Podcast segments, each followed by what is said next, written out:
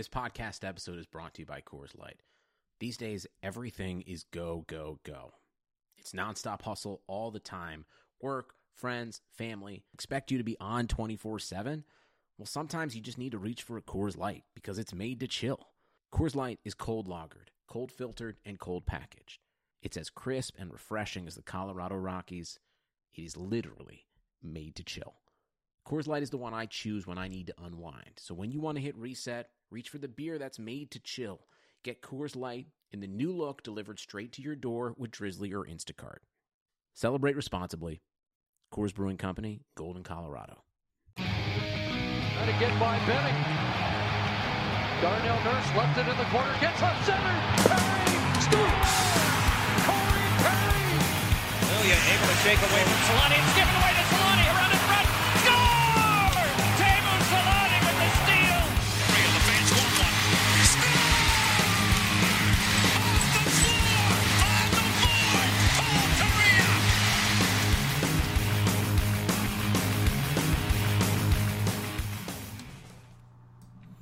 Hey, everybody, Ducks fans. We are back to talk about the eighth straight loss.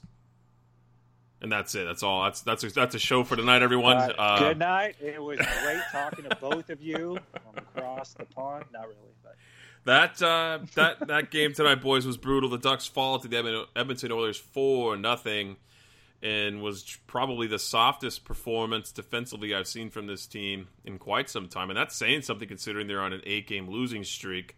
But uh, I'm Patrick, and we got Eddie and Jay joining on the show tonight. So we're all three here, and we all watched that game entirely just for you guys, so we could talk about this here.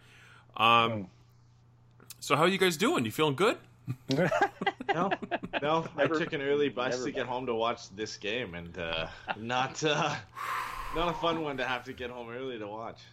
no, no offense, but you just sounded like uh, that one parent from the original Mighty Ducks movie. This is what I gave up my overtime for. Watch my kids taking dives. But yeah, no, that that that was a that was a rough one. I, I felt about halfway through the game, and I'm like, "Don't- I have to keep watching. I guess I guess I have to. Well, you know what a what a way to put uh, a cherry on top of Cam Fowler's return to the lineup, nonetheless, right? Uh, Ducks just couldn't get anything together. This first period was awful. Um, but before we get there, a few strange things happened um, in the lineup. You know, Randy Carlyle searching for answers here puts the little line blender together with Cam Fowler coming back in puts Andre Kase on the top line that I kind of thought was, was going to happen. And I know that we talked about it the past couple of shows, guys. And it was like, nah, he's not going to do that because, you know, I mean, Henrique and Ritchie and Kase have been fire together. Puts uh, Kase up on top with Aberg to start the night. Um, and then the big one was they sat Jacob Larsson. I, I don't understand that. I mean, they, they keep Andy Welinski up and Josh Mahurad. Um, and then Fowler and Manson together, and then they put Montour and Lindholm together. But why scratch Jacob Larsson, who I don't think has been all that bad during this stretch? Um, he's played a ton of games, and in, in favor of two guys that I think have actually looked suspect in this current streak. So, what are your guys' feelings on the starting lineup? Um, I, I mean, the forward group. I, I guess you're trying to search for something when the Ducks can't score any Gulls at all. Um, we've seen Andre Kase work with Ryan Getzlaf before, so that I mean that makes sense. And then some minimal changes up front. Uh, but yeah, I think it was weird bringing out Jacob Larsson. Uh, we had the, the flurry of moves down to the goals today. I think it was Street Dotchin and somebody else got sent down as well. And uh, and then uh, playing over Larsson, I think, is the, the suspect one for me. Um, I guess they wanted to go with three righties, and that's why Welinski plays because Dotchin gets sent down. Um, but I probably would have went with Larsson just if you're you know you're looking at a team who has such po- offensive powerhouses up front like Connor McDavid and Hopkins has played really well, and, and Draisaitl was on Connor McDavid's line today as well. Maybe you go with the two-way, more responsible guy in Jacob Larsson than uh, Josh Mahura, who lately has got caught up the ice a couple times. Yeah, uh, yeah. I think uh, between Kase and uh, Sprong, uh, I mean, you can kind of throw one in the other, just see who's hitting a little bit more. And uh, I was really optimistic that Kase would end up working out. He got a lot of good looks through through most of the game, and especially early on uh, when he was on that line. Uh, it just didn't quite pan out, but I, felt like kind of wherever you put him, it's going to work. It was a little surprising, but at some point, whatever was working isn't working. You got to try and find something to you know just kickstart the offense because the defense really hasn't been the problem. It's it's been the lack of offense, and that continued tonight.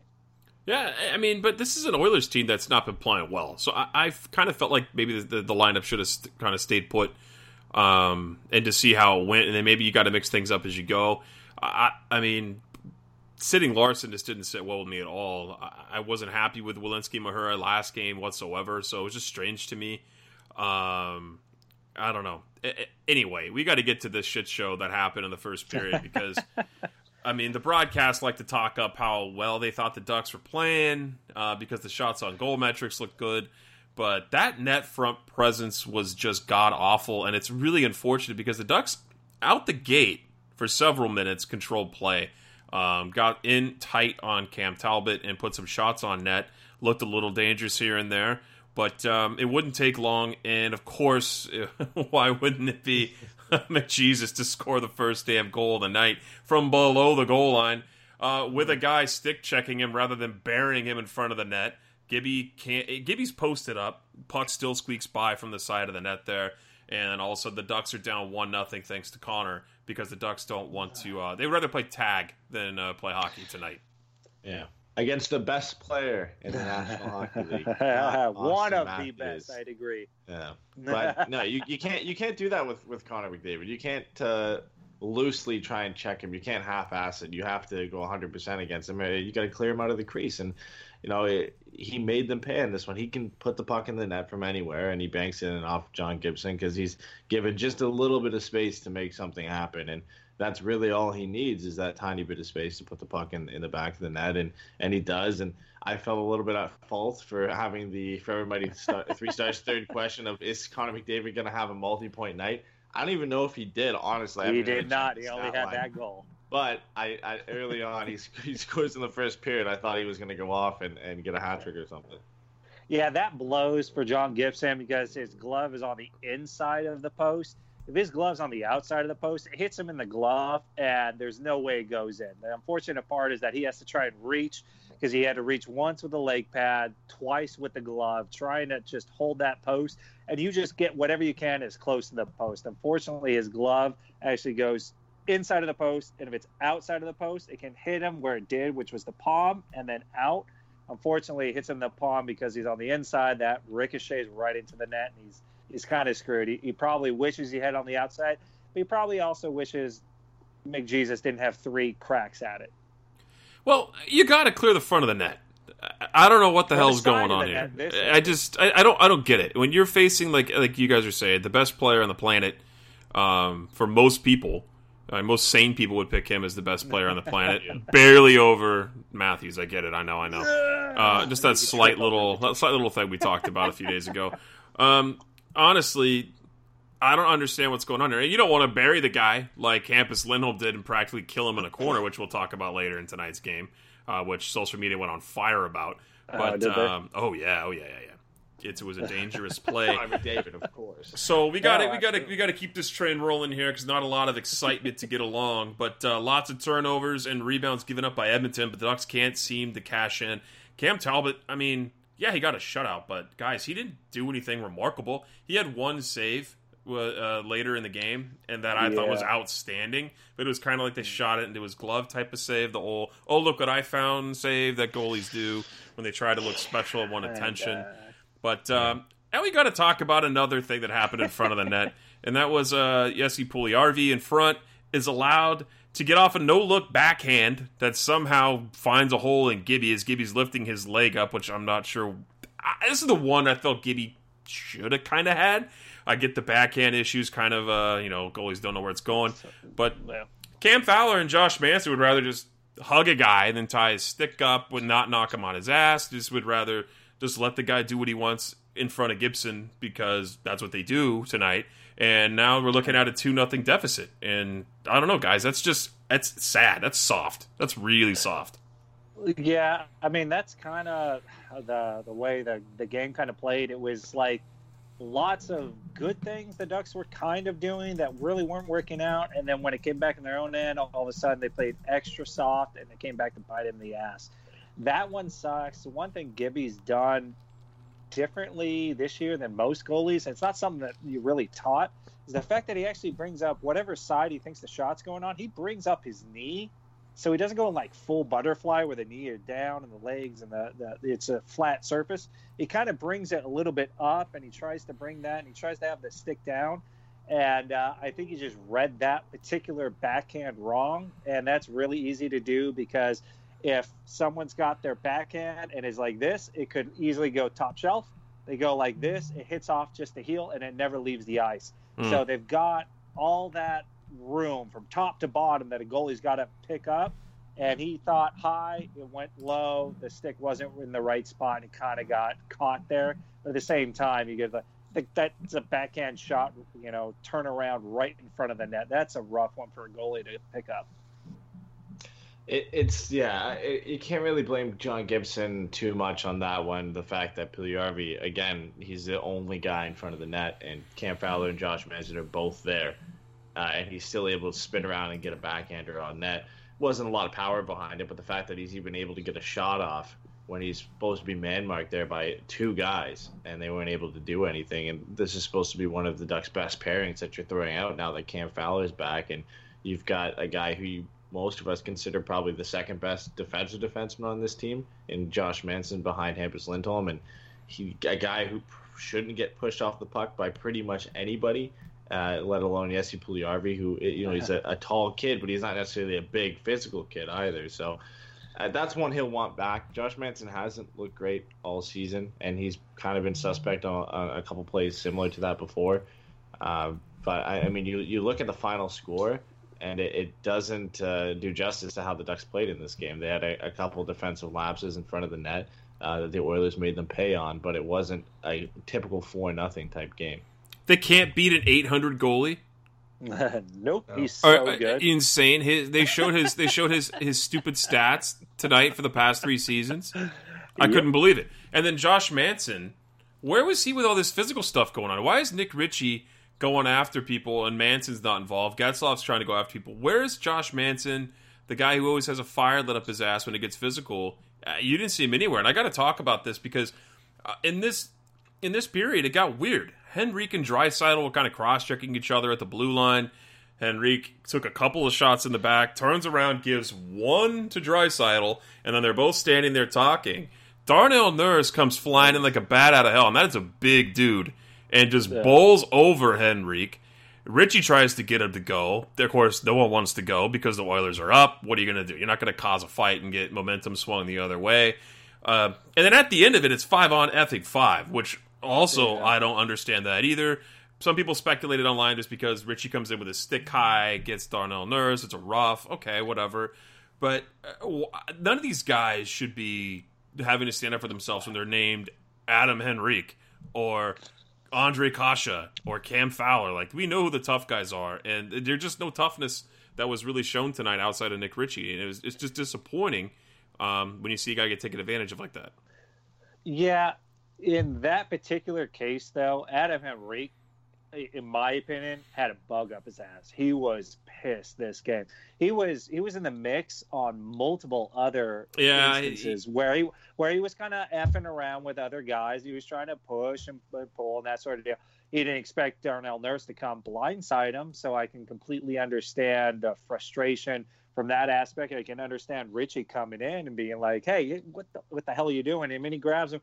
I, I can't believe that all gets kind of washed out just because Nick Ritchie's like, dude, you just hit an unsuspecting player who's engaged with somebody else. You just blindsided them, and I'm going to come and tell you you can't do that. And now they they're both in the penalty box. It just we didn't get our money's worth on that one. But once again, this whole game was not just because the the Ducks sucked defensively or couldn't stand up for each other. It just it was just a game that wasn't meant to be.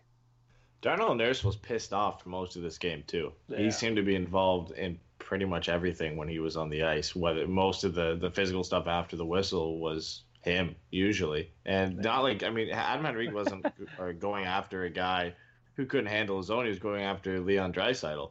And Darnell Yeah. Nurse still felt like he had to come in and defend one of his top players, something that we haven't really seen from any of the Ducks players or the guys who are considered to be in that role, like Josh Manson or, or Nick Ritchie, the guys who are supposed to stick up for the top players. I mean, we all know Ryan Getzlaf can stick up for himself. Um, but you know you don't want him necessarily getting involved in that type of stuff, and that's why you have guys like Nick Ritchie and Josh Manson and others who are supposed to get involved in that and, and kind of take that away from Ryan Getzlaf, so he doesn't have to do that, so he can focus on what he's best at, which is passing the puck to guys to put it in the back of the net. So we haven't seen that. I I, I hate you know when people say, "Oh, I, it's a new NHL. We don't see any toughness anymore. We don't see any any grit or whatever you want to say." But um, the Ducks are missing a little bit of an edge, I think, that they've had before, and teams are taking advantage of it because they're used to seeing it. Yeah. It, it it's also going to be tough because I mean, who, who else are you going to put in there? You're going to put a Zack Kassian and put him on the top line. That's not it's not going to work for the Ducks because I mean we're going to Yeah. nitpick the fact that that dude's there and not really contributing. So I mean you're going to have that guy on the the fourth line. You're not going to have him necessarily on the second line helping Adam Henrique out. So you know it sucks a little bit, but at the same time, it's you know pick your poison. It's either you're going to get roughed up every now and again, and I'll have someone that really answer the bell necessarily every time, or you're going to have hopefully four lines that are going to maybe contribute some offense. Right now, nothing's happening for the Ducks. And it all started. I, I'm going to answer Gordon Bombay's question. It all started because there was a, a, a one more whack, and it hit Cam Talbot's glove by Adam Henrique prior to this other to this shift. It was a shift prior where Henrique comes in with one final whack on the glove. Everyone goes nuts in front of the net for literally no reason at all. It doesn't hurt the goalie. People don't get that. that that glove is so incredibly padded. That kind of whack is not going to hurt a goalie. I don't care what you say. It was not a. Oh, okay. wasn't a All right. chop. It was a swat at the front on the ice. No one chopped him. So that's All right. BS. Well, if, if it comes if it comes down on the back, there there's no protection no, for a goalie. it, it went there's the there's front. nothing there. If he it's here, fine. if it's here, maybe might stub a finger, but the really delicate pinky one, oh, that's the worst. It, he was fine. Talbot didn't even react. um, so we got to get moving along here. Ducks go to the power play uh, after Kesler gets high stick uh, here down the line. And so you figure the Ducks would get the advantage, maybe get some plays. But no, I mean, you got to give up a shorthanded goal here. As uh, And it would go to Brodziak, of all people. Shorthanded, an awful goal. Ryan Nugent Hopkins intercepts the pass at the blue line. Um, pretty much a 2 1 2 rush, but uh, no one stays with Brodziak. Why would you? Nugent Hopkins gets the puck, goes to fire. So you're on you're on the power play, and that was Getzlaf, and I Yeah. think Fowler was the one. The Fowler's like, hey, take this guy. He kind of does, and then everyone just kind of ends up like. You just see Getzlaf just keep skating back. He doesn't know. Oh yeah, stop. Go back to the middle. I gotta Still, you need to protect the guy. slot, and you can't leave Gibby alone. matter and he was left is. alone I again. Mean, left just alone again. He was just lost in, in, in what it was. He thought maybe it was a shot, save, turnover. Now I got to go offense. I mean, that's what happens when you only have one defenseman, kinda, who's just now getting back into it. And Cam Fowler uh, on that shorthanded rush. I mean, it just it sucks. You hope hope you do it right, but at the same time, you can't expect Getzlaf to be expert defenseman. I need to be here on a Shorthanded goals are lazy goals. shot. Those are lazy, lazy goals. It was a horrible turnover. I'll give you that. It was maybe a horrible. Hey, Cam Fowler says, "Hey, Ryan Getzlaf, you go get that guy who's already in front of you." I don't know. Eddie, how do you Yeah, feel about that? it doesn't that? matter if it's if it's Kyle Brodziak or Connor McDavid. There's no excuse for leaving a guy open in, in a prime scoring position like that. And uh, it- well, again, it wasn't really a great goal, but Kyle Brodziak's left by himself and he's able to squeak one past John Gibson. Uh, and again, we, we see people blaming Gibson for that one, uh, like we did for the goal prior to that. And and I, I don't really know how it's his fault at that point when you're looking at a turnover that was horrible that we already talked about, and then the fact that Kyle Brodziak's just left wide open to pretty much do whatever he's want and pick a spot. So. I I mean, it, it's it's inexcusable. Like you said, it's lazy. It's a lazy play when you let, you let up a shorthanded goal, uh, and it's again, it's not one of their top players, which it, it makes it even worse that nobody was marking him. And this is a bad team. Oilers are not a good Yeah. team. It's Yeah. not like the Lightning get a shorthanded rush and score, and you're like, well, Kucherov's got a billion points this season. Makes sense that you know they'd be able to take advantage of this Ducks team that's playing like crap. This is a horrible team. The Oilers are worse than Anaheim this year, um, and so to see them go up three nothing at the end of the first period is honestly just brutal. Uh, let's, let's just hop over here to the second, and then we'll wrap the game at this point, honestly, because uh, it was that bad. The Ducks But the second period wasn't that bad. Uh, I mean, okay, we're gonna They get to let in a that. Goal. I, I I feel like they had like ten full-on minutes where they were a legit better team. Just I, I, I how many uh, icings did Edmonton have? Had zero shots for Look, a long time. I, I get that you're keeping the puck out of your zone, and the Oilers aren't getting grade A chances over and over again. But if you're not scoring on the other end to make up for your lapses in the first period, uh, that's you're going to lose the game, obviously. So on, on the second period, the Ducks give up uh, pretty much a halfway breakaway to Draisaitl. Gibby makes a save, and then the Oilers would score. Draisaitl gets denied, comes back and scores. This mm-hmm. one's really unfortunate. Lucic starts the whole play, comes Yeah. in and just absolutely buries Brandon Montour in the corner. The puck deflects back out in front. Montour gives it away, and then the shot comes, gets deflected in front again, and Draisaitl's just standing alone in the slot pretty much. The puck, it was unexpected. This was the unfortunate goal of the game. It goes in, and all of a sudden it's 4 nothing. And then, of course, you know, big tough Milan Lucic, who, by the Uh, way, I really like man. back in the day. I like the guy. Skates by Brandon Montour, who's obviously upset, threw his head up to the air, comes by He's and not trash talks. at him. Yeah. Trash talks, Monty. Monty turns on and shoves him and says something. barely, barely a shove. Barely, no. But then Monty grabs him and puts him in a headlock, and then Lucci's like, Well, well, no. Once Lucic comes Oh, back, well, then he pulls yeah. him again. Yeah. Like, "No, I'm not going to get sucker punched by some Cro-Magnon fuck. Yeah, so then the gorilla just decides that he weighs. He's like, "Oh yeah, I weigh 700 pounds Uh, compared to gonna Brandon sit on you for a Montour. little while." Just gonna lay on you with my Yeah. forearm, digging your visor into your head, so it cuts you open there." Uh, Yeah. You know, Getzlaf goes over and grabs That's all he can do Draisaitl now. and laughs at him, and like, That's it. That's all he can do. this should have been a line brawl, right? Nah, it does not in today's game. No. doesn't happen anymore. That's the closest Yeah. you get now. I think we Yeah, right. all are on board with the fact that like we wanted to see fights because we were so upset by this game, but in reality, like stepping outside of it, we all don't like that kind of crap because someone ends up getting hurt, and it's like, is that really necessary? It's like, There really wasn't a reason for it. This game really wasn't dirty. I mean, there was that little moment, and then other than that, it was fair. I mean, it was fairly clean. There wasn't wasn't much about it. The, I the just- they don't Edmonton like each Oilers other. got the. Yeah, They don't. just- Yeah. yeah. so A now a lot it's, of these guys are left over from that playoff series, so Oh, the- yeah. they all they all don't like each other, and I feel like Yeah. that that was why we saw so much chippiness after the whistle. But the, nothing really happened prior in any previous meetings between these guys uh, this season or in this game. They've I only had think- one other game, so Yeah, so these guys just don't like each other. they got two more games in Edmonton. So we'll see Ooh, what woohoo. happens. Here we go, right? And well, I mean, One and then will- plus one there was like be one of our uh, watch parties though. then there was 200 McDavid fans in uh, Honda Center night. At least there was like 97 jerseys everywhere. Um, and then the play that kind of everyone's talking about online right now is uh, McDavid goes into the corner, initiates contact with Hampus Lindholm because he knows that Lindholm's on top of him. Lindholm kind of gets his helmet popped up, gives the short little cross check as McDavid goes into the corner. The McDavid- tiniest of all cross. It doesn't matter, man. We all see these. We see these plays. It's in a dangerous area, dude, and oh, it puts McDavid it's a into bad the one? boards. You think it should have been a penalty? Oh, it should have been a two minute board, hundred percent. And if McDavid's hurt, that's that's further, hundred percent. You can't do that. You can't shove a guy in the back like that going to the boards.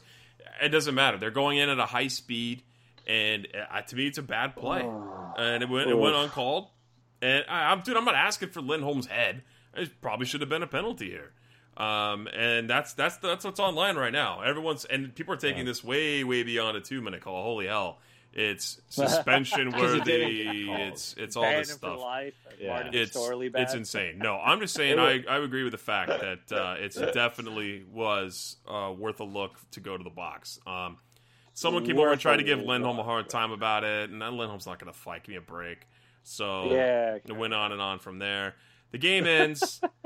Ducks. Uh, we're going to skip the third period, boys, because nothing really of anything happened. Oh, other than Kesler hitting the post, he almost scored. That was like the big highlight, and then Gibbons threw it into the glove. That's been the big thing lately. Is he's almost scored. He's had chances. oh, No, Wow, he's- wow, wow, wow. You know what I say about post? Wow. wow. Yeah, there you go. That's Lites, the CEO over in Dallas. You know, given the Yes. uh, given the old uh, the old talking to right. You better play better than The that. No old excuses. Talking from the old guy in Speaking of which, charge. Tyler Seguin's been lighting it up since I know, Jamie right? Benn down with injury. Nonstop. Well, hey, Daddy came out You and know was that like, guy's "Hey." sitting there, and he's probably like, "Yep, I did my job." Oh, of course They're he playing is. well now. Oh yeah, I know, right? The second they actually get a goal, he's like, "I did that," Yeah. and that was me. All right, boys. So the game ends four nothing. Shots were 31-19 in favor. Or no, sorry. At the end, 39-24 in favor of Anaheim. At the end of that, I was looking at the end of uh, of the second period, but Go um, figure, Cam Talbot. he didn't even look that good. He didn't even look that good. Um, so He had he had a lot of easy shots. They they Yeah. were just they, he had a good lot of good looks. There wasn't much traffic in front. The Ducks missed that so so much. So a couple of quick hits here that uh, Yeah. were noticed. We talked a little bit about it. Um, other obviously people online are also chirping about this as well. But no Ducks players interviewed tonight at all um, during the intermissions, which doesn't happen often. I don't remember the last time it's happened. I could even put a season how long it's been. But Yeah. uh, They'll they'll but- they'll they'll dude- they'll do it when they're being shut out, like when they're not even I, close. dude, I don't know what you're talking about. No, I've I- never seen this. No, I, I think Yeah, they'll yeah. do it when the. Pro- I think that it's a combination of things. They're on a seven-game losing streak. They were down three nothing after the first period. No way you're going to get an interview from anybody at the end of the first. You're now down four nothing at the end of the second. The, none of those guys are going to come out of the locker room and want to do an interview at that point. Nobody's. I'm just saying it's do it. rare. I've Like, never if, seen if they were like Oh, yeah, 500 absolutely at this, yeah, yeah, for sure. If they were 500 at this point, and then they they were losing four nothing, like they hadn't lost seven before this, maybe you see somebody come out in the second and be like, well, "What are you guys going to do to get back in this game?" Something like that. But at this point, you're about to lose eight in a row, longest losing streak of the season. They're not Nobody's gonna coming put- out of that dressing room. Yeah, yeah, they're, they're not going to put their players out like, hey, tell the whole fan base why we suck for the last two games of this one while we're on a seven-game losing streak. hmm What are you go- What are you Hey, going to hey, say to them at You, that you, point? yeah, yeah, you you tell them how we're going to turn it around. I mean, well, I mean, they should just interview John Gibson, right? Because I'm sure he would have plenty to say. It's just interview me. Well, just got to put one skate in front of the other. You know, put your head down, play your game. Pucks on, uh, get the pucks in deep. Shots Yeah, on pucks that. on pucks on net. Apparently, just, you know, Cam Fowler. talked after the game. Oh well, yeah. Cammy's got to talk after the game. It's his first game back. Speaking of Cam Fowler, guys, how do you feel like he did um, overall? Of course, we're not happy that he was on the ice for two goals. It's his first game back, sure, but um, I mean, he missed 24 games. It's a solid chunk of the season. So, I mean, with respect to his, uh, you know, his puck moving ability and his skating, to me, looked right on par where he was. But um, it's hard to say that he's the only one who looked out of sorts on the, on defense tonight. I would say Anaheim's defense as a whole was brutal, mostly the Yeah. second and third pairings. No, for sure. Uh, Hampus Lindholm was, to me, probably the only one who looked decent or good in this game. Brandon Montour, close second, uh, but Manson and, and Manson in particular didn't look great. That bottom pairing was was awful. Mhm. They, they weren't good. Not to say even bringing Jacob Larsson in would have made that bottom pairing any better, but uh, Cam Fowler looked a step behind, which is, you know, you, you can kind of understand that the fact that he's missed so many games, uh, and he's probably a little tentative to get involved too much after just destroying his face, right? So it, it's probably he's probably a little bit. Uh, he's going to hold back a little bit, I think, for the first few games before he really gets going. But he didn't look awful.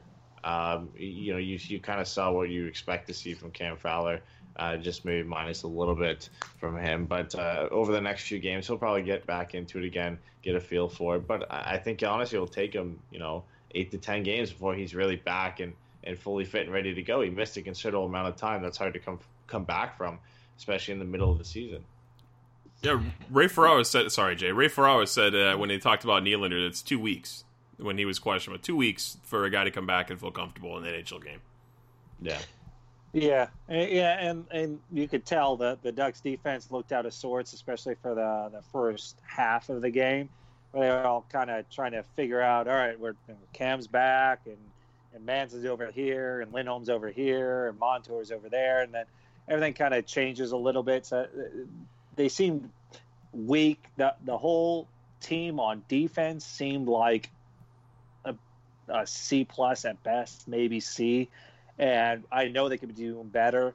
Uh, their passing um, not only from the defense. This is the problem I've had with the Ducks when they lose is count how many consecutive passes they can make from the defenseman who gets it up to the first forward, that first forward making the next pass. If they can do three good passes, they look great. These guys, when they struggle, they can maybe get one. If they're lucky, two, but usually it's like in the, the feet or a guy who's going to get stopped. So it just seemed, once again, this game was kind of like what's been happening is that those passes just aren't tape to tape or hitting somebody in stride where they can make something happen. They're, they seem stuck. Their passing is is pretty bad recently.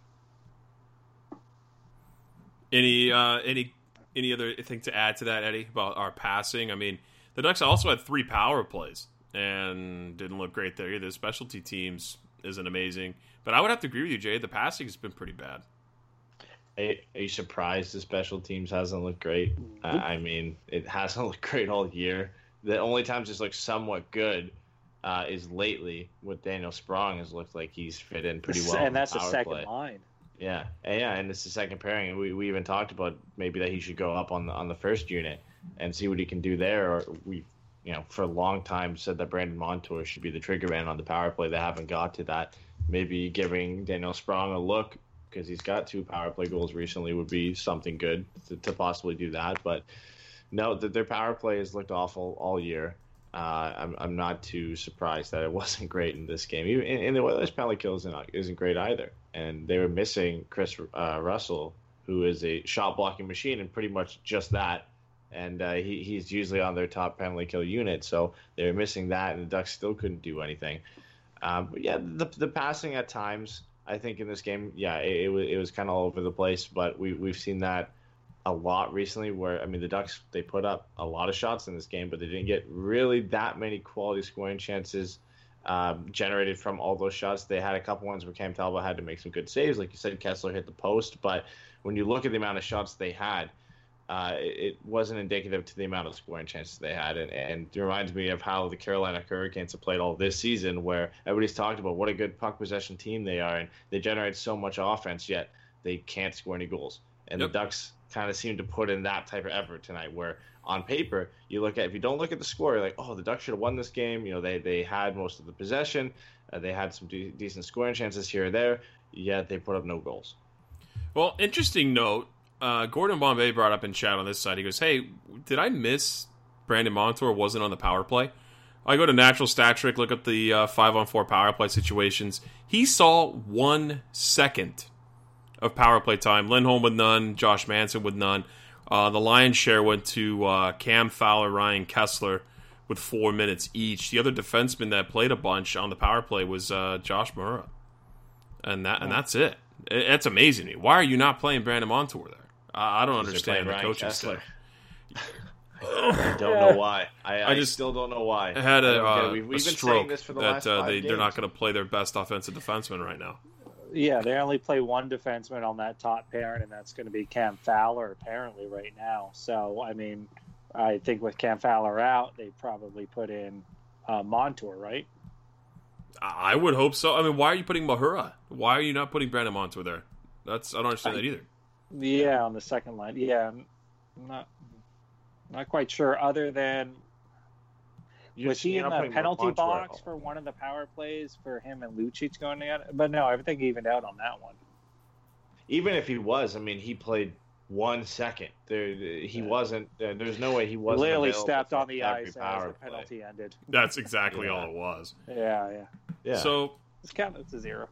let's get to our questions because a lot of them have to do with the biggest news of the night, honestly, which is uh, oh, what did I eat? Oh, it was good. It was pizza. Fire Randy Carlyle is now back in everyone's feeds everywhere across social me- social media. Thanks to Kevin Weeks from NHL Network, um, which he doesn't Starting report bogus stuff. I mean, he's not the type. He's not a Ken Campbell guy. Um, that's going to come out and just say some random ass crap.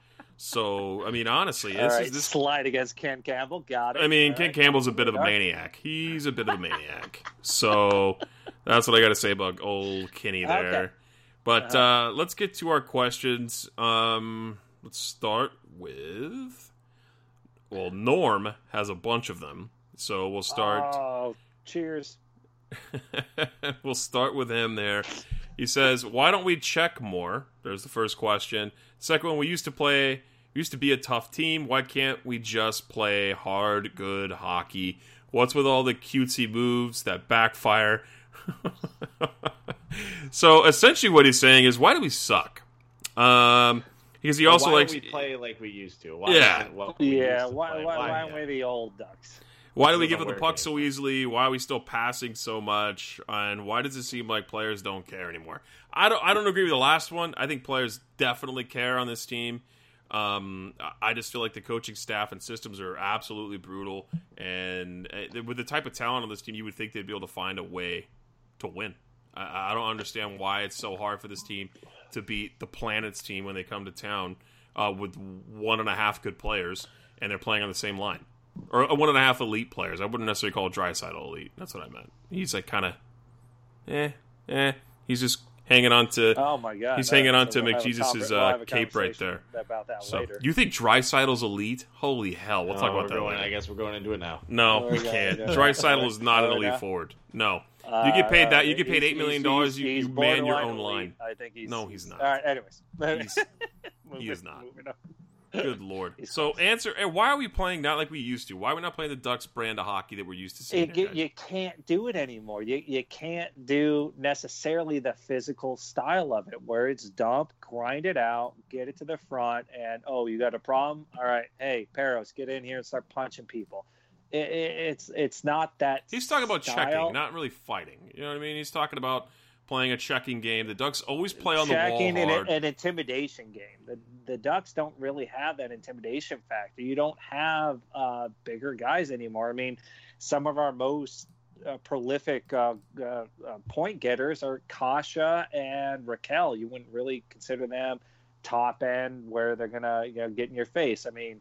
Getzlaf's there. He's a big bruiser, but other than that, on the back end, we're pretty light, and on the fronts, we are too. I mean, we used to be a little bit more uh, in your face when we had the Getzlaf and Kesler and Perry. That's just not the Ducks anymore. I mean, at this point, it's just it's you know we need we need to be faster. We need to be able to try and score off of the rush, off of turnovers. And at this point, the Ducks are kind of stuck in between the old style and the new style, in my opinion. Yeah, it, it just doesn't work to play that style that they used to play. It was a high pressure forecheck style where they would just grind you out along the boards after a, a kind of a dump and chase style, which we've seen them still try and play, at least utilizing the dump and chase part of it. Uh, but the forecheck isn't there.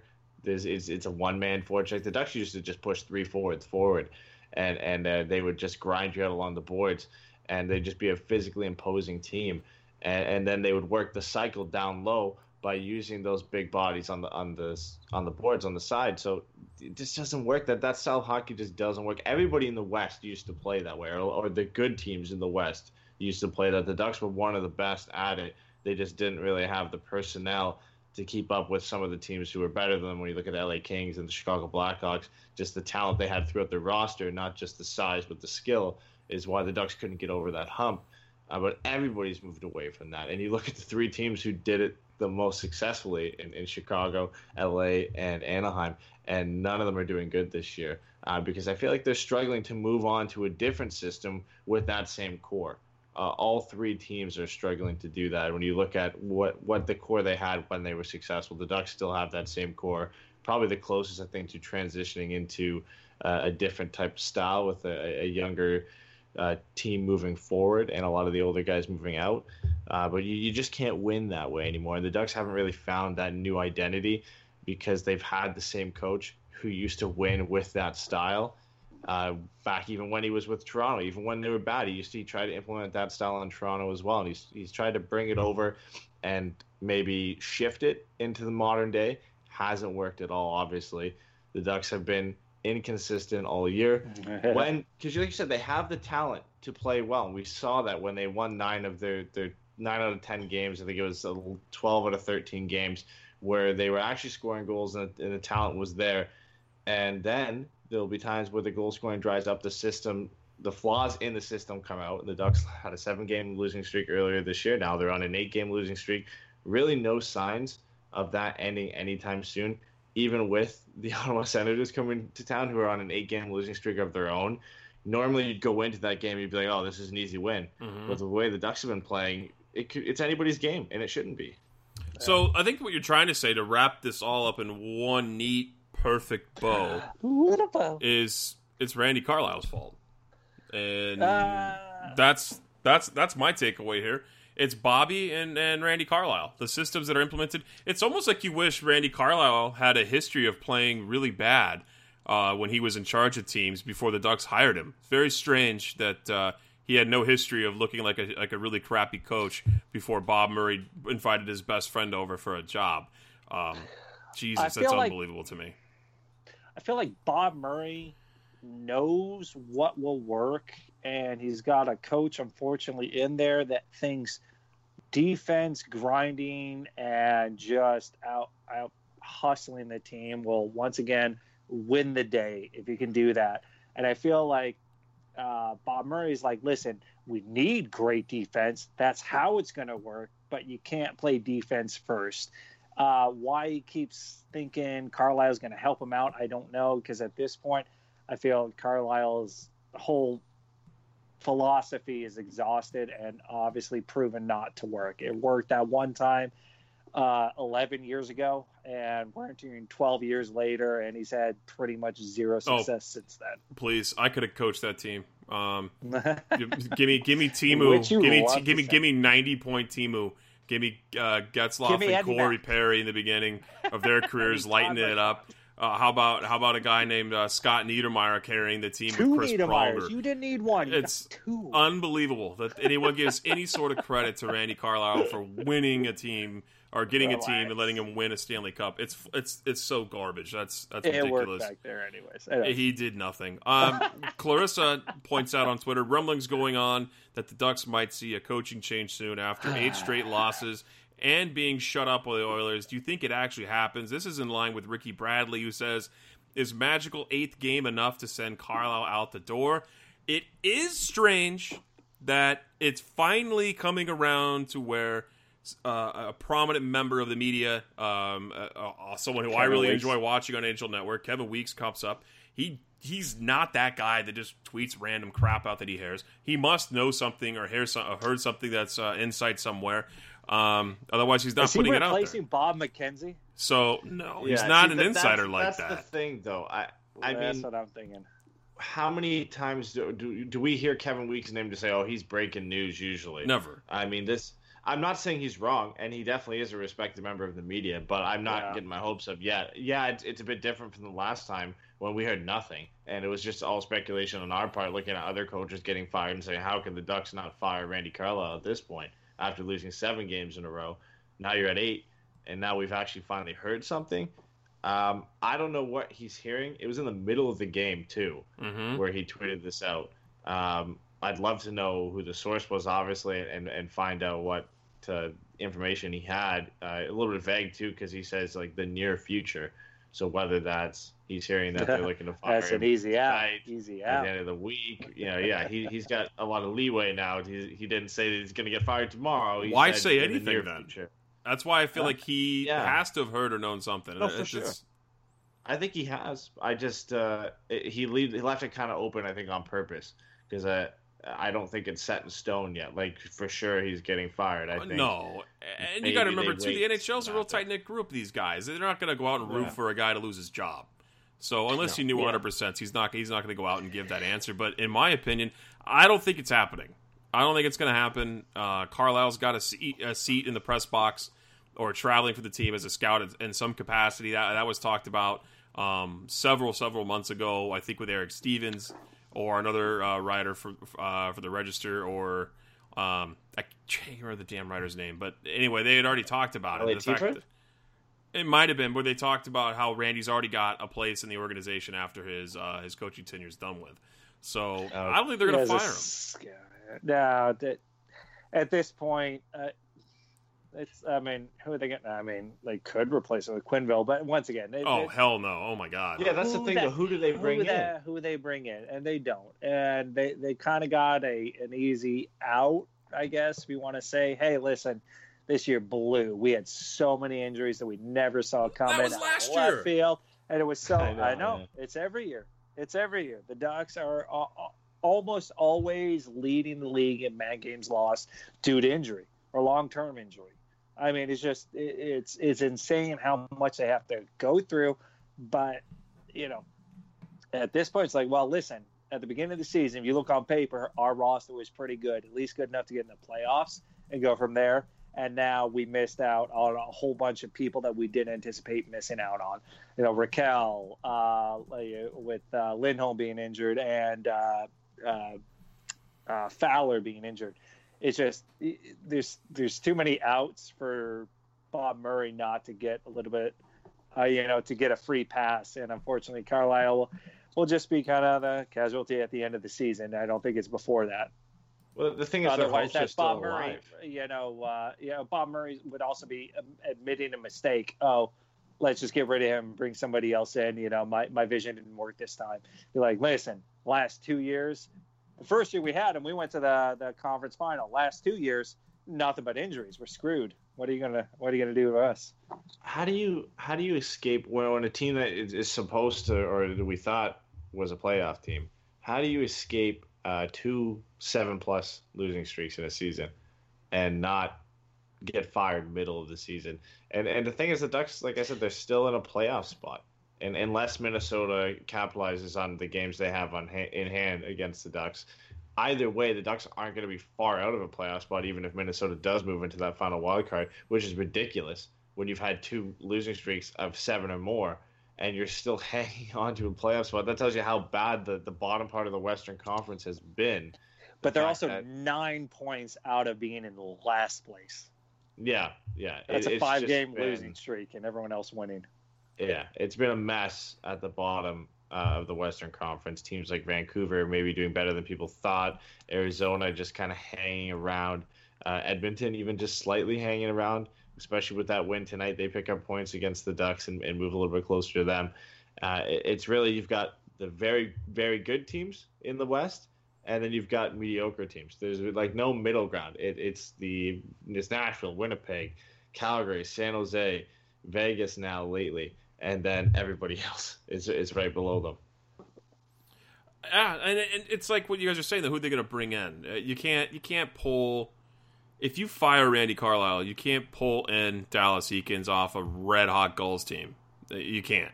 You're not going to do that to those guys. Um, and then you got to you got to replace him at that point too. So they don't really have anyone that they could go to, and, and they're not gonna they're not gonna pay Quenneville to come to a garbage team right now and be like, hey man, remember how you won a bunch of cups? You want to come to this team when you were you know maybe thinking about retirement and take on a, a rebuild here.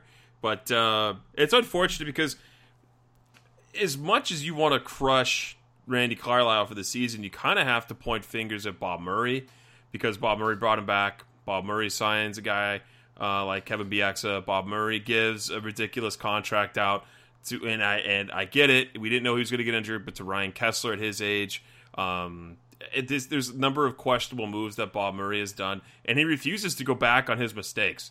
He's not trading away guys. Um, he's not uh, he's not firing his coach.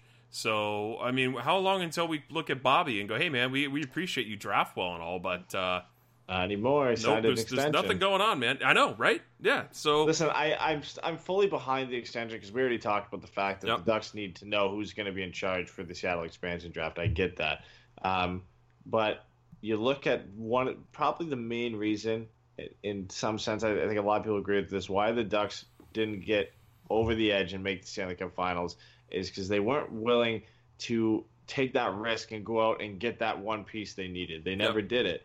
They were too safe with their prospects, which I get. Sometimes you have to be. You don't know what you're going to be getting in return. But when you, you think of last year, they could have gone out and got Evander Kane, and look what he's done with, with San Jose. Not to say last year he would have pushed them over the edge, but look when the Ducks were, were actually going far in the playoffs, getting to the Western Conference Finals.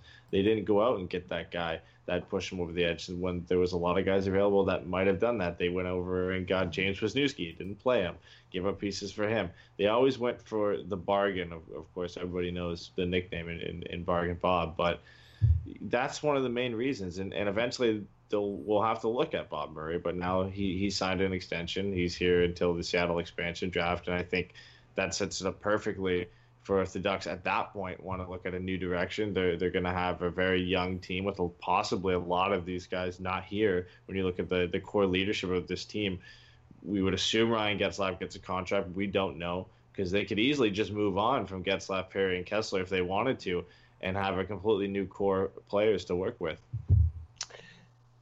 Oh, poor Bob Murray. Hey, I'm not saying fire the guy, but when are we gonna when are we gonna point the finger? You know what I mean? We kind of people kind of do here and there, but it's it's uh, it's mostly on Randy, and he's kind of got to play the cards he's been given, and he's not a great coach, but uh, this team is kind of a mess. did we really have to shit on uh, Bob Murray? He just hit a thousand games as a GM. He joined an elite club. Well, let's put up You a banner. know Let's go the much you love Predators' the way. elite. Let's go the Predators' way. Let's put up a banner. I, I I don't dislike Bob Murray, but uh, his Yeah, his you his no his unwillingness to make changes that are required. orders in a coffee stop. No, his unwillingness to make changes is what bugs me the most. Um, Garrett asked, "Do you guys think that uh, Eaves ever plays again?" That's a lot Yes. of speculation. Um. Wasn't I he mean, skating? who knows? I don't know. You don't hear about him. I- you hear about Rickard I, Rakell, I, I heard. I heard he was skating, dude. or it was Oh. at the rink at least. I mean, at the beginning of the season, we heard he was skating, and then it, it took him a long time to actually get ready Get to, back, to come and back then, and play. then the yeah. then the one So I have game no he idea. Yeah, not, not sure. This is last season. Or you still have one more after this. Is one more after, right? Um, let's see. I want to say. I think he has one more. I think he has one more. Like one I more think they after have this. any UFAs or anything at the end of the show. yeah, I think They're he's. Yeah, I think he's got one more. I think they signed him for three, and last year was the first. This is the second. yeah, he's got Alright. one more year on his contract. I just looked it up. uh, Um, does he ever play again? Yes. I think he's played six games in one and a I'm half sure he seasons. plays again. So- I'm sure he plays again at some point, but because I, I'm pretty sure the illness is behind him, is it not? Um, oh yeah. Oh, it was a yeah. fake. Now it was a shoulder thing. He's got he's got all. The guy's had a rough two years, man. yeah, rough, that- rough, that's rough two a years. misdiagnosis. I won't call it a fake illness. It's not like he's like, oh, I'm sick, can't play for a year, thanks for my million, three million. It was mostly like, oh, hey, you have this, you have to really stop doing everything. They're like, oh wait, no, you don't have that. They back. didn't know what it was. They didn't know what it was Yeah, at the yeah, end of the they day. didn't know what it was, and then he got a shoulder injury. So Chris has a good question, but it's it's a loaded one. So maybe we Uh-oh. we pause on it until we get closer to the trade deadline because uh, he says list and cover all the changes you would make in the offseason with this team: coaching, buyouts, extensions, call ups, and more. That's a lot. He's- it's not it's not the same Chris no, you're thinking about. It's another He- Chris. He, he says like, oh, hey, you want questions? I'll give you one that'll take It's- eight hours to answer. yeah, but it's Yeah. not the Chris you're in, talking in like about. a short summary, douche. uh, they probably sell Silfverberg at the deadline, new coach next year, possibly buy out Ryan Kesler. That's the, the three the things biggies. I can see that happens. Uh, if you're looking at big things that can happen, those are probably three of the biggest things that they could do. and, bu- and you're going to see like next year, you're probably going to see Steel and Terry make the team. That's what I would Yeah. I would also think when you're looking at has the a call shot as well. Mm-hmm. But, They uh, re-signed Penner. Oh Jesus, We win, Jason. we, win- we win a cup. This is not Chris Smith that you're thinking it is. It's another Chris. Oh, it's So, a different Chris. Oh, Yeah, it's a different thought Chris, man. I was like, no, no, no, no. It's no. It's not. It's not uh, the Chris that likes to argue with us. This is actual. Oh, the one who's just like being a douche. That's what I thought it was. Sorry. No, it wasn't Sorry, him. Chris. So uh, Keith on Instagram says, uh, "What jersey will Silfverberg look best in when he's traded?" Oh, that's a that's a sad question. I don't even know how to answer that. well, because, he's got uh, he's got he's got like gray or blue eyes, right? So I think he'd look good in like Toronto or Tampa colors. and Does he mean East like Coast? actually look best, or like who do what team? No, I, he's just with he's. I think he's being facetious here. I mean, obviously, we're just wondering Well, who, I who mean, he thinks we're going to trade him to. Beautiful in any jersey. Specifically, Carolina could use them because they can't score any goals. They can Yeah, always yeah. Silfverberg can't score right now either. Really, he can't score either. He's on our team, and we could use goal scoring. Yeah, Uh, Tom Walsh from uh, Facebook says, "Do we even have a set plan or play in our power play? We just look lost when we're out there. Uh, the Ducks can't even bring it into the zone cleanly. That's been a problem all year. They still do that whole let's drop pass it at center ice and let a guy yeah, they do that on the first rush line. in. They do that almost every game, and then a guy rushes in, everyone's standing still, and then he's running into a line of players at the blue line. It's an awful decision It- in today's game. It it's so obvious. It works when you have a Rakell or a Kase and a Getzlaf. So whoever you're dropping it back to, someone that can weave their way in. Because literally, when you're moving in this way, it makes the defenseman and the forwards back up. And if you can drop it, now they all have to stop and have to re-guess where they're going to go. Are they going to be I haven't? I haven't seen it back? successful. I think it's a it- terrible it, works strategy. for easy entry. It doesn't work for the actual setup or how many shots get to the net, but at least get you in without having to fucking dump it all the way in the corner, and then hopefully you get it back. So I understand that. And they only do on the top line. The second line's different, and the second line's had more success. I don't know. It's just It's Uh, brutal. Ricky, It's what they Ricky do. has an update on uh, Patrick Eaves. He said his goalie coach is the emergency backup goalie, and he's been skating with Eaves, Fowler, and Rakell for the past three weeks. So Eaves has been skating, it seems like, and he says that uh, Eaves has also been skating and shooting the puck. I don't don't know how close he is, but at least he's been skating with Rakell and Fowler, who were rehabbing and coming back from injury. So maybe he's close. I mean, and if, it, and if it's a the ice and shoulder injury and he's shooting, then We that think- means there's at least some movement, some mobility. Uh, another yeah. another question here says um, Nick Webb said, "Let's bring some positivity going on the show." Uh, to each guy on the show, what is the coolest moment in Ducks history you saw in person? Oh, so Eddie's been to three games. Eddie, what was your favorite? Is this year, obviously, with uh, Paul Kariya getting his jersey retired. I don't have too many to pick from because I the only two games I've been to Anaheim for were big moments. It was the Stadium Series and then this year with the jersey retirement. None of the games I went to in Toronto were memorable because the Ducks lost all of them anyway, and they weren't big games to begin with. So uh, easy, easy for me because I've only have two to pick from. So Jay? Uh, it- that would probably be uh, when I was uh, younger, and uh, I got to go to the very first Game Seven against uh, the Phoenix Coyotes at that time versus the Ducks. Game Seven, we won three nothing. That was the first time uh, the Ducks won a playoff round. First time we were in the playoffs. I screamed so loud I couldn't hear myself because everyone else was louder than. So I'm going to go back to one of the coolest things I remember being at. This is back when uh, the tough guys were still in the league, early 2000s, maybe even late 90s here. But uh, Stu Grimson? Stu Grimson mauled the same guy twice, VandenBussche. He fought three times that game, beat up VandenBussche, beat up another guy, and then beat up VandenBussche so bad there was blood all over the ice. This is back when it was like, hey, we're going to go, we're going to go. And no one ever messes with the Grim Reaper. And it just brutal.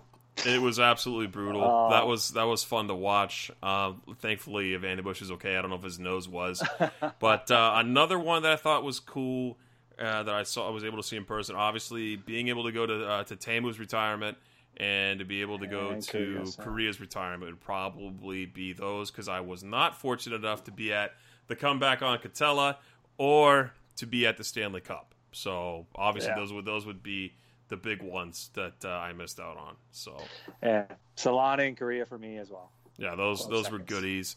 Um, and then a, a funny one here: Are the Ducks losing on purpose to get rid of uh, RC. That's from Lauren on Facebook. I thought that was a good one.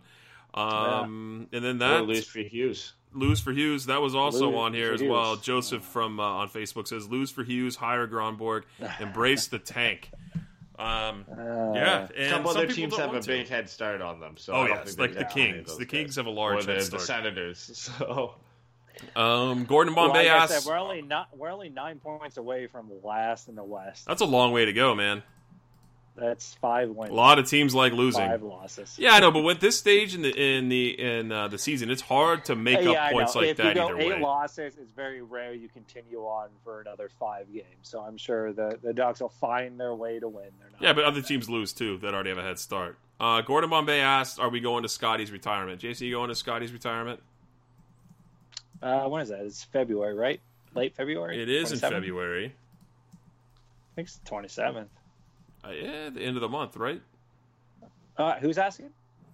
Oh no, that's uh, Gordon Bombay and Chad asking if we're going to be at the game. So Oh yeah, yeah, yeah, yeah, yeah. If he gives me a ticket, I'm there. it's February seventeenth to be specific against Washington.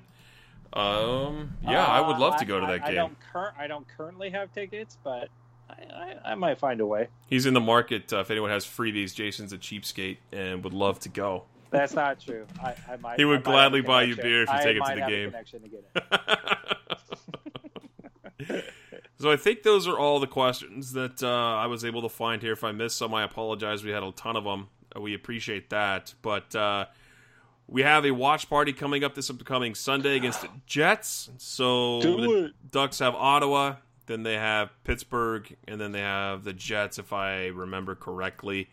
It's a Um, 3 p.m. game. We'll be there around two thirty.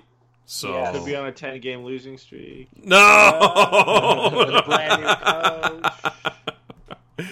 Um, we have some good giveaways coming around for sure. We'll do those again. We'll raffle stuff off. Uh, those of you in Patreon get some extra tickets for sure into those cups. Uh, if you are, if you're showing up here, even if you're not, you'll you at least get a few in the bucket um, just because you're on Patreon to contribute. But uh, it's going to Yeah. be at the same place that we always go, which is Lamppost Pizza in West Yorba Linda. Uh, it's all over our uh, Instagram and Twitter and Facebook. I'll post it again here tomorrow and uh, just keep everyone aware. Um, it is a weird time, and it is the NFL playoffs, so I get that it's you know some people might have plans or interested in not watching a Ducks team that might be on a ten game losing streak. Thanks, Eddie, but uh, we'll be there, um, We'll be eating there. pizza and we'll- drinking beer. We'll be kicking out all the football people so that we can watch hockey in the bar. yeah, so if you just want to show up for that, uh, we would love Yeah, to see you. that alone. Th- that, that alone's a reason to go to piss off football fans, um, unless you, of course, are a football fan. But uh, shout out to coolhockey.com. They're the ones who do our Forever Mighty three star giveaways that Eddie puts together all the questions, and then Forever Mighty does the beautiful thing, which is if you win, they ship you a jersey at the end of the month. You pick it, you customize it, but uh, in the meantime, if you don't want to wait and you want to purchase a jersey, get 20% off by using our promo code FM20, FM20 at checkout. We'll get you 20% off your jersey at coolhockey.com. Um, I think that's it. Uh, for you Patreon peeps, we're doing a, uh, a rant show tomorrow night, and I've got plenty to be upset about, uh, even not Ducks related. So uh, you guys will have a bonus show coming in here. And do you guys have anything else to, to add in before we close it out? I love you guys. Uh, that's Jason loves everybody. Eddie, are you good? Are you frozen in, Col- uh, in Colorado in uh, in Canada? And cold Yeah. and I'm ready to call it a night. I'm Hey! exhausted. And that game was just, uh, didn't help too much. well, there you guys have it. Thanks for tuning in, and uh, we'll talk to you guys for sure on Wednesday. Have a good one. I guess. Nobody builds 5G like Verizon builds 5G because we're the engineers who built the most reliable network in America. And the more you do with 5G, the more building it right matters. The more your network matters. The more Verizon engineers going the extra mile matters. It's us pushing us. It's Verizon versus Verizon. 5G built right from America's most reliable network. Most reliable based on rankings from RootMetrics second half 2020 U.S. report of three mobile networks. Results may vary. Award is not an endorsement.